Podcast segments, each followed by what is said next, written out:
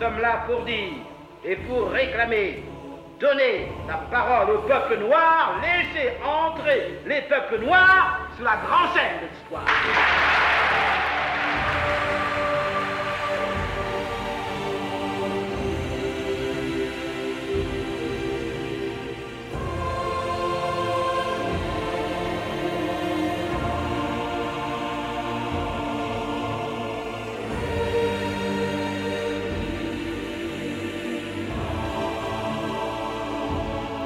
2000 ans d'histoire.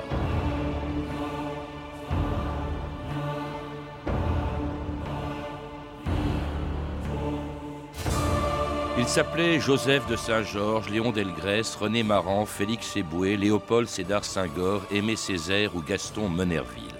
Ils étaient écrivains, musiciens ou soldats, ministres, députés ou sénateurs, et pendant 200 ans, ils ont participé à l'histoire d'un pays qui a depuis oublié leur nom. Depuis que l'Afrique noire est devenue indépendante et la Guadeloupe, la Martinique, la Guyane et la Réunion des départements d'outre-mer, on ne parle plus beaucoup de ces Noirs qui ont fait la France et dont on voit plus souvent les descendants sur les stades et les terrains de football que dans le gouvernement, au Parlement, dans la haute fonction publique, dans les affaires ou dans les médias.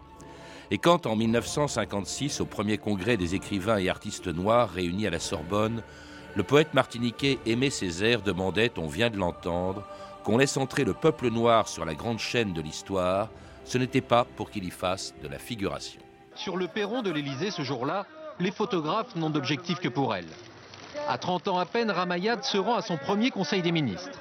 Aux côtés de Rachida Dati, la voici devenue le symbole, la vitrine, diront ses détracteurs, de la promotion des minorités visibles. Ascension fulgurante pour cette jeune femme née à Dakar, arrivée en France à 11 ans, qui a grandi en banlieue parisienne. Ramayad, pour son premier déplacement en Afrique noire, retrouve son pays natal, le Sénégal. À Dakar, face au président Ouad, elle représente la France, mais n'oublie pas pour autant ses origines. Il y avait quand même une certaine complicité qui prouvait bien qu'on ben, peut être français d'origine sénégalaise et être très bien dans ces baskets-là. Si l'on ajoute à cela que cette jeune femme, de parents musulmans engagés à droite, est mariée au fils d'un chanteur yiddish encarté au Parti socialiste, avant d'être le symbole de la diversité à coup sûr, Ramayad est celui d'une nouvelle génération en politique. Benoît Hopquin, bonjour. Bonjour. Alors Ramayad ne fait pas partie de ces 13 noirs qui ont fait la France et dont vous rappelez l'histoire dans un livre qui vient de sortir chez Calman Lévy. Ils sont trop nombreux, dites-vous, pour que vous les citiez tous, et ils étaient même paradoxalement plus nombreux il y a 50 ans, à l'époque coloniale qu'aujourd'hui, à exercer des fonctions politiques beaucoup plus importantes que celles de Ramayad. Vous citez par exemple le cas de ce Guyanais, Gaston Menerville, qui est resté président du Sénat pendant 22 ans. Il n'était pas secrétaire d'État, mais deuxième personnage de l'État. On a le sentiment à vous lire qu'au moment où l'on parle plus que jamais de la promotion des minorités dites visibles, entre guillemets, on les voit de moins en moins souvent aux plus hautes responsabilités, Benoît Hopquin.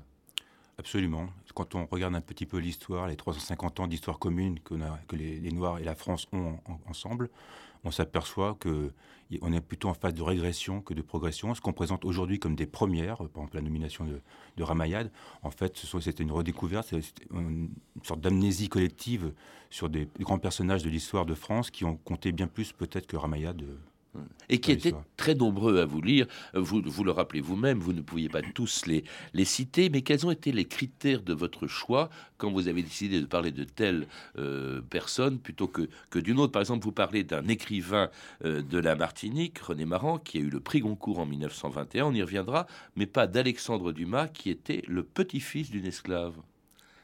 En fonction de quoi euh, avez-vous dit je parle de telle ou telle personne? C'est pas de la célébrité, car beaucoup d'entre eux, dans votre livre, sont totalement inconnus. J'ai essayé de faire un mélange entre des gens un peu célèbres et d'autres totalement inconnus. J'ai surtout essayé de balayer l'ensemble de l'histoire de France. Donc j'ai pris les grandes dates de l'histoire de France, la Révolution, les grandes guerres, et j'ai essayé de voir à chaque fois si je pouvais trouver des personnages. Et de fait, à chaque fois, j'ai trouvé des personnages éminents qui ont joué un rôle prépondérant dans chacune de ces périodes. Alors le premier que vous citez, c'était le fils d'une esclave de la Guadeloupe, qui était devenu noble grâce à son père, le chevalier de Saint-Georges, qui s'était rendu célèbre aussi bien dans les armées de la France qu'à la cour de Louis XVI, où ses talents de musicien l'avaient fait surnommer le Mozart noir. Chevalier de Saint-Georges. Vous êtes offert votre propre compagnie, les hussards d'Amérique, un ramassis de gredins et de couleurs. Vous pouvez dire nègre noir, ça ne nous gêne plus. Chevalier, vous pouvez vous rasseoir. À chaque fois qu'il y a un problème avec vous, vous nous ressortez l'histoire de l'esclavage. Mais c'est fatigant à la fin. On ne peut pas l'occulter d'un revers de mouchoir, fut-il en dentelle. Je n'ai pas de préjugés, moi.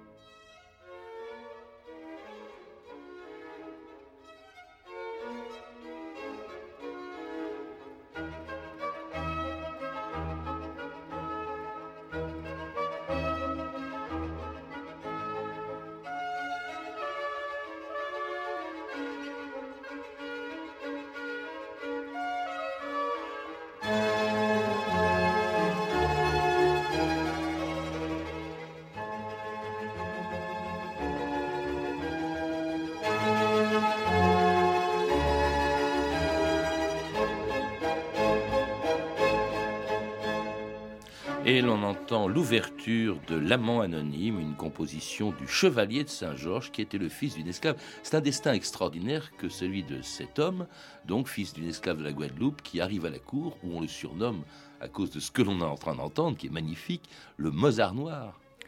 C'est un, il est né esclave. Et donc, euh, il a été, ensuite, il a été anobli par une fonction que son père, qui était de noblesse, lui a, lui a, lui a conférée. Et du coup, il a eu ses entrées à la cour où il était un personnage extrêmement important.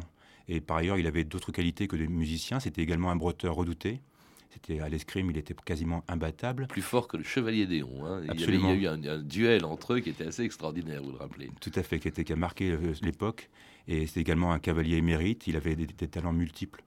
C'était véritablement un personnage extrêmement important euh, à la cour. Mais est-ce qu'à la cour, on n'était pas surpris Il y avait euh, des Noirs qui étaient, qui étaient en France qui n'étaient pas esclaves, car l'esclavage en métropole euh, était interdit, n'était toléré que dans les, les colonies, mais ils étaient le plus souvent domestiques, etc. Là, c'est une personnalité dont on reconnaît d'ailleurs la noblesse, hein, puisque son, son père l'a reconnu, son père qui était d'ailleurs un planteur esclavagiste hein, lui-même à la Guadeloupe.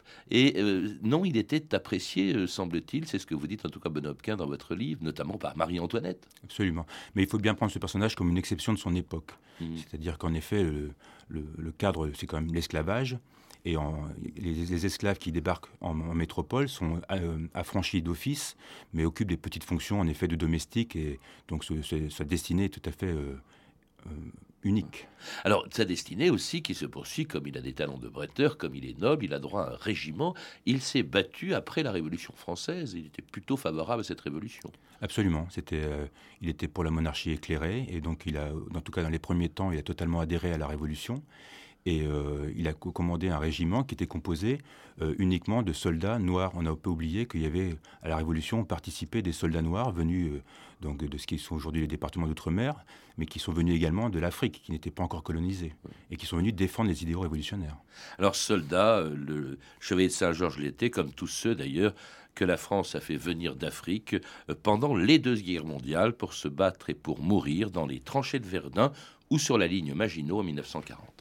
Allez confiant vers votre devoir, soldats de France, soldats d'un empire de 100 millions d'habitants. De toute l'Afrique noire en particulier, et même des anciens territoires allemands du Togo et du Cameroun, c'est par dizaines de milliers que les indigènes se sont ralliés autour du drapeau tricolore pour le salut de la patrie, dans l'élan d'une prodigieuse mais véritable croisade. Les peuples de race noire savent que notre pays, après avoir largement amélioré leurs conditions, ne connaît pas plus de distinction religieuse qu'ethnique.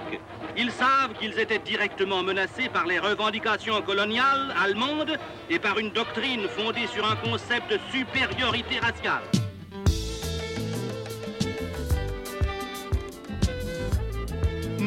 Pas, un, deux, anciens combattants, pas, et un, deux, ancien combattant, Mundasukele. Tu ne sais pas que moi je suis ancien combattant. Moi je suis ancien combattant, j'ai fait la guerre mondiale. Dans la guerre mondiale, il n'y a pas de camarades wine. Dans la guerre mondiale, il n'y a pas de pitié, mon ami. J'ai tué français, j'ai tué allemand, j'ai tué anglais. Moi j'ai tué tchécoslovaque, ne pas.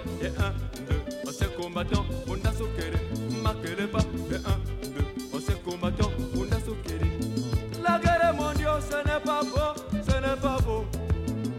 Ancien combattant de Zao qui rendait hommage ainsi à tous ces Noirs qui, dans les tirailleurs sénégalais, se sont battus en France pendant les deux guerres mondiales. L'exemple sans doute le plus connu de cette participation des Noirs à, l'histoire de la France et qui, a coûté, qui leur a coûté très cher, euh, ces tirailleurs sénégalais. Benobquin. Absolument. C'est-à-dire que on peut dire qu'à Douaumont, dans toutes les grandes batailles euh, de l'histoire de France, il y a eu des tirailleurs sénégalais qui ont participé à ces combats et qui ont payé le tribut, le même tribut que les, que les autres. On ne peut pas dire que les tirailleurs sénégalais, en tout cas en 14-18, aient, aient, eu plus de pertes que les autres euh, gens qui venaient de Bretagne, etc. Mais ils ont eu les mêmes, ils ont payé leur, leur tribut de la même manière pour les, les majors, ils étaient de la chair à canon de la même manière. Dans un pays qu'ils n'avaient jamais vu, euh, pour la quasi-totalité d'entre eux, vous citez euh, Sidi Samaké, qui est mort à Verdun en 1916. Il y a également un homme euh, qui a été connu ensuite pour avoir été un acteur important pendant les deux guerres mondiales, mais qui a été dans les tirailleurs sénégalais pendant la première, qui était Abim Benglia, le premier noir, dites-vous, à avoir eu un premier rôle dans un théâtre national. Absolument. Dès les années 20, il a tenu un premier rôle à l'Odéon. Et donc il a également joué dans un certain nombre de grands films. Euh, les Enfants du Paradis, euh, La Grande Illusion. Et ce personnage a été peu à peu oublié dans les années 60. Et force est de constater qu'il attend toujours son successeur aujourd'hui. Hmm. Et puis alors vous en citez un, autre aussi, un prix Goncourt totalement oublié, qui a été décerné en 1921 à René Maran, qui lui aussi était d'origine euh, antillaise, et, qui en plus avait en face de lui, pas n'importe qui, il a eu Chardonne, il avait Macorlan, et c'est René Maran qui a été désigné. Oui, ce qui prouve que peut-être que le prix Goncourt à l'époque avait une ouverture d'esprit supérieure à ce qu'il a pu être par la suite, puisqu'il y a eu débat, mais quand même ils ont donc donné le prix à ce personnage pour un roman qui avait une préface très violemment anticolonialiste. Et donc malgré ça, donc les jurés du Goncourt lui ont donné euh, ce prix. Et donc pour ce, livre qui s'appelait Batouala. Alors, prix Goncourt, euh, jury Goncourt, pas plus raciste que la haute administration, où l'on retrouve un jour un gouverneur du Tchad, Félix Seboué, originaire de Guyane et qui fut un des premiers et un des très rares hauts fonctionnaires à rallier la France libre dès 1940 plutôt que de rester sous les ordres du régime de Vichy dont il dénonçait les mensonges en 1942 dans un des très rares enregistrements de la voix de Félix Eboué.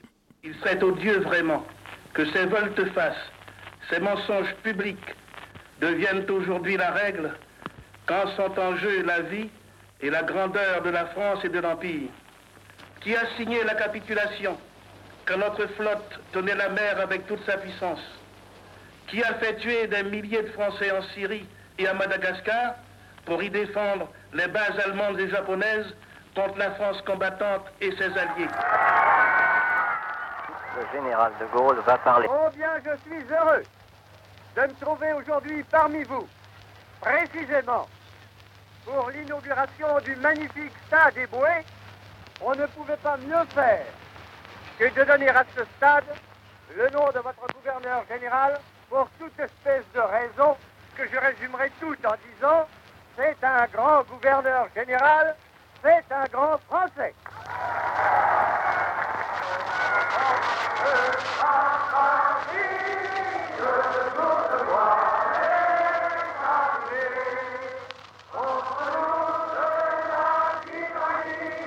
Et c'était le général de Gaulle le 29 janvier 1944 à Brazzaville, rendant hommage à Félix Eboué qui était présent. Hein, il est mort quelques mois plus tard.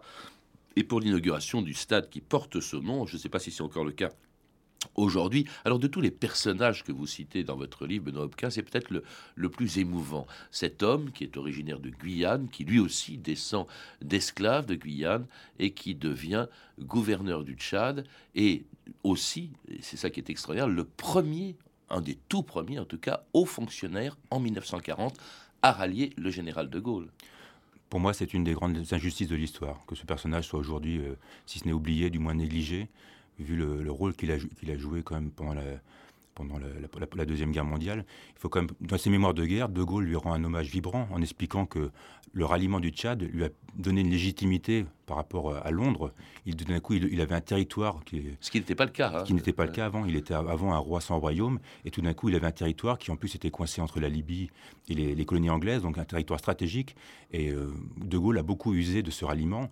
Et le ralliement de de Félix Eboué, donc euh, entraîner le ralliement ensuite de l'ensemble des colonies de, l'Afrique équatoriale française mhm. et euh, joué un rôle extrêmement prépondérant puisque c'est de là qu'est partie l'épopée de la France libre. C'est de, de, de, Tchad qu'est partie l'épopée de la France libre. Alors que, et c'est ça qui est assez exemplaire, bon, c'est un haut fonctionnaire, il est soumis à l'autorité du régime légal, sinon légitime, qui est celui de Vichy, alors que tous les hauts fonctionnaires, et notamment les gouverneurs généraux, euh, par exemple de l'Afrique occidentale française, le Sénégal, etc., eh bien, on, sont restés fidèles à Vichy. Hein. Lui, en revanche, il prend le risque énorme, parce qu'en plus, je crois qu'une partie de sa famille est en France, de rallier le, général euh, de Gaulle. Alors, cela dit, il va devenir, du coup, euh, gouverneur général de l'ensemble de l'Afrique équatoriale française, euh, et il est mort le 17 mai 44 avant la libération. Il s'est battu pour la libération et il ne l'aura pas vu, un hein, Benoît. Oui, son, son grand rêve, c'était d'avoir un strapontin sur les Champs-Élysées le jour de la libération de Paris pour voir défiler les troupes euh, coloniales. Et malheureusement, il n'aura pas eu cette euh, petite joie pourtant. Mais en même temps, c'est un petit peu, c'est un stoïcien. Donc de toute façon, sa fin est un petit peu à l'image de sa vie. Moi, je trouve que c'est vraiment une vie exemplaire. C'était de tous les personnages que j'ai, dont j'ai brossé le portrait dans ce livre, c'est certainement un de ceux, qui m'a le plus touché parce que son stoïcisme. Et il a également beaucoup réfléchi sur la place de ce que pourrait être un noir dans la société française. Et tout ce qu'il, a, toutes ces réflexions de l'époque aujourd'hui me semblent avoir une pertinence incroyable. Alors il, est, il a quand même été fait compagnon de libération par le général de Gaulle qui, qui l'admirait beaucoup. Il a été inhumé au Panthéon en 1949. Ce qui est extraordinaire, c'est qu'il est inhumé en même temps et à côté, je crois, euh, Benoît Hopquin, c'est ce que vous dites, de Victor Schellcher. Et pourtant, si tout le monde se souvient ou connaît le nom de Victor Schellcher parce qu'il a aboli l'esclavage, tout le monde a oublié pratiquement celui de Félix Eboué. Euh, juste pour Félix Eboué était parmi les vraiment la première promotion de la des de libération. Il est, euh, dans les quatre ou cinq premiers, ce qui donne, enfin, montre un peu le, comment dire la place que De Gaulle accordait à son ralliement. Une décoration, il faut le rappeler, qui n'a été décernée qu'à 1000 personnes, à peu près, un tout petit peu plus de 1000. Absolument. Et donc euh, au Panthéon, il est dans le même caveau que Scholcher et Jaurès.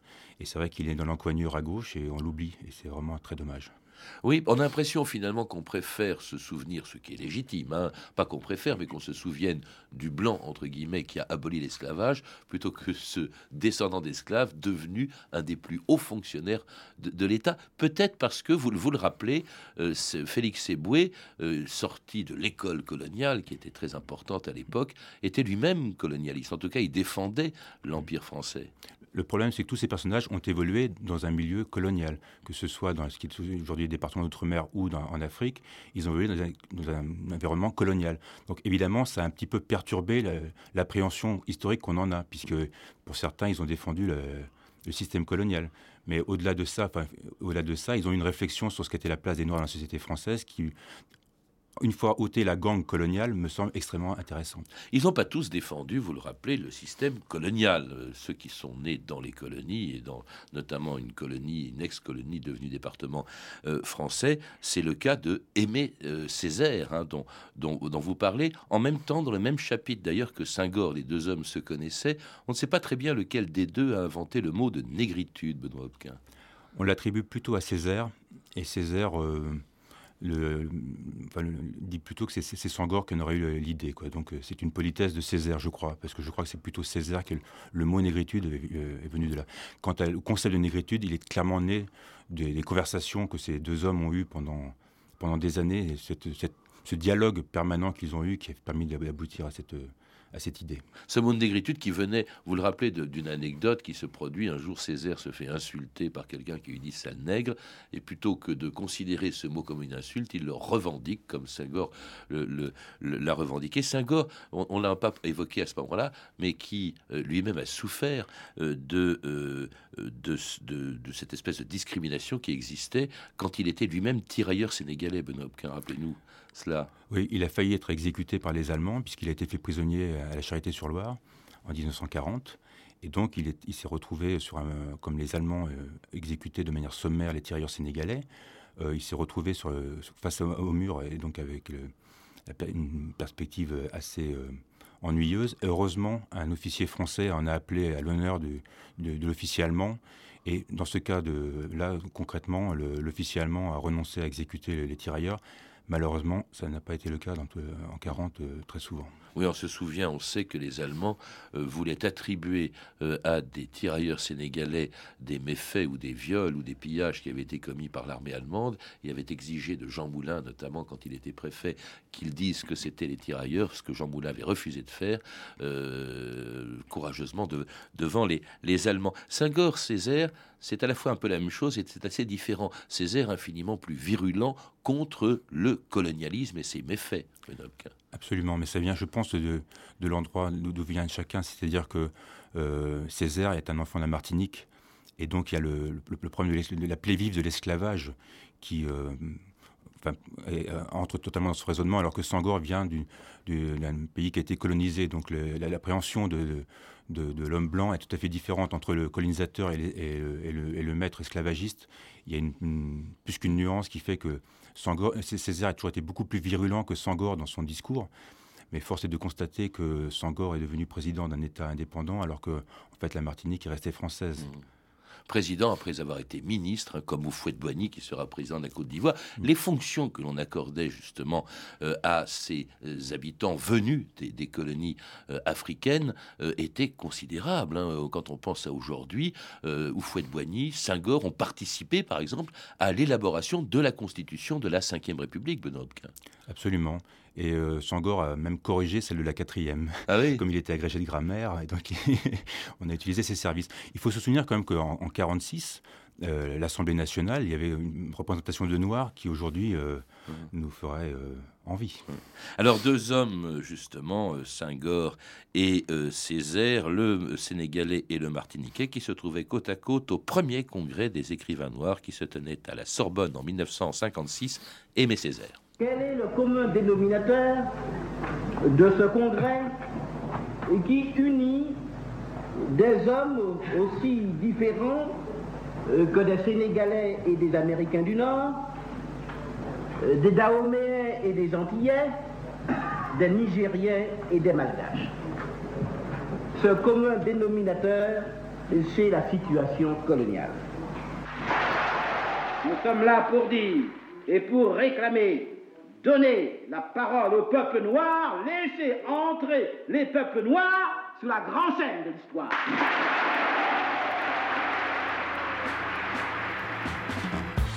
Noir comme un département de l'humanité, noir comme pour l'universel son singulier, noir comme s'il s'agissait d'aimer. Quelle image avions-nous de nous-mêmes au temps de Senghor et de Diop au fait? Tout cela est tellement loin pour ma génération. Comment voulez-vous qu'on s'en souvienne? De ce qu'on fait que, bien qu'ayant grandi dans le ghetto, notre esprit n'y vive pas. Lorsqu'on trouve normal d'être libre et debout, eux se sont battus pour la fierté d'être soi. Mais un sentiment me fait me demander ce que pensait réellement Césaire de nous. J'étais allongé dans une chambre d'hôtel au Maroc et Césaire était mort.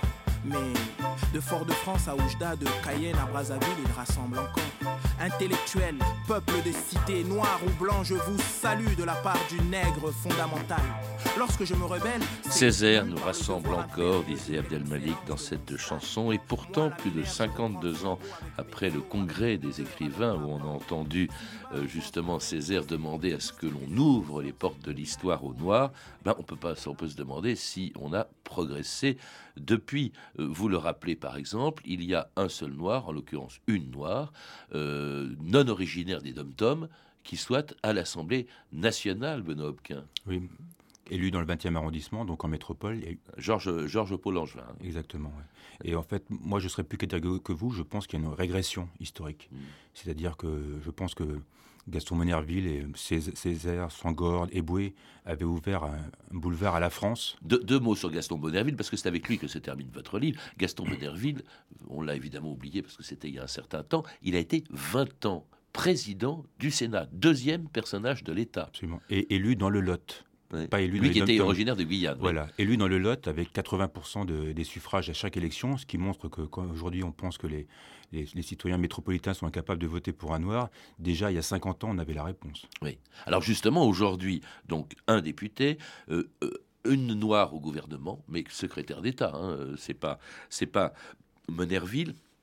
Très rare aussi à des postes de responsabilité en dehors de, de la politique, hein, dans les affaires très peu nombreux dans l'administration aussi. Comment expliquez-vous justement cette régression, comme vous l'appelez, Benoît Hopquin Moi, je pense qu'il y a une fracture des années 60.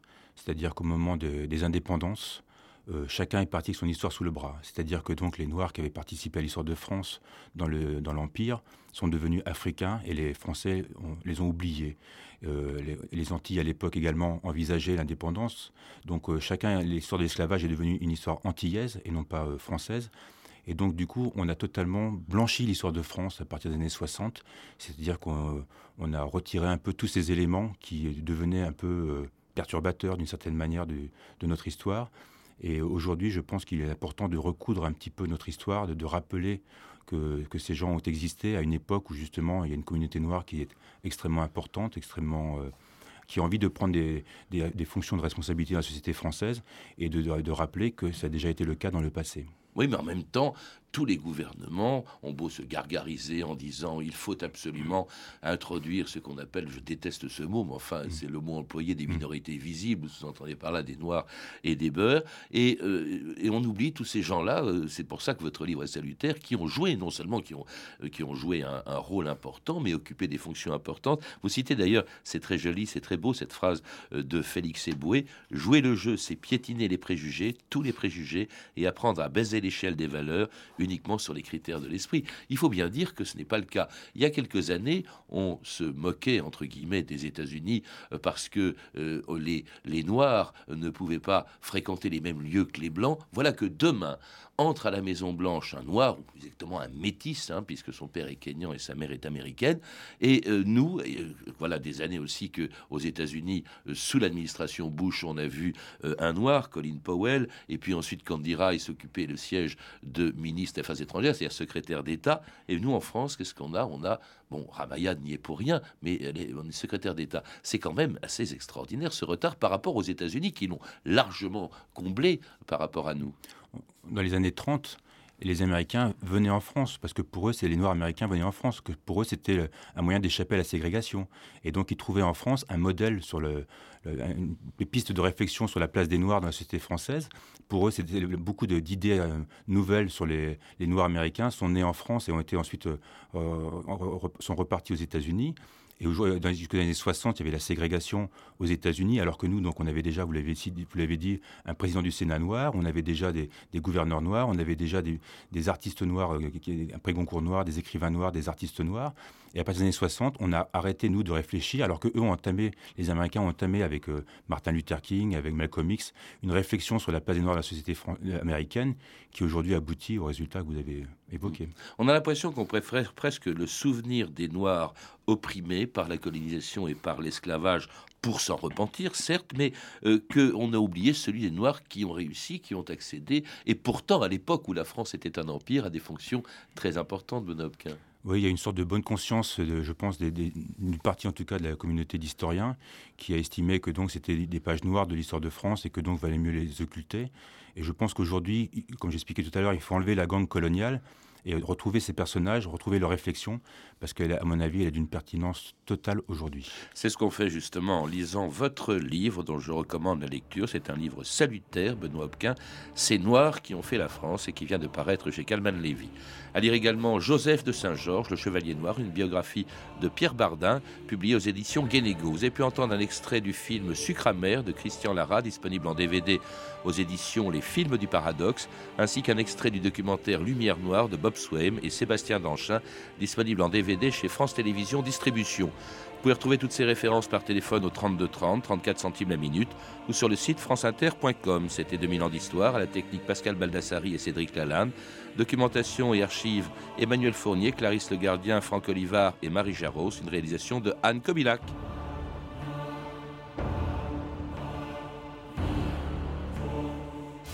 Demain, dans 2000 ans d'histoire, un noir qui, lui, a fait l'histoire des États-Unis, Barack Obama.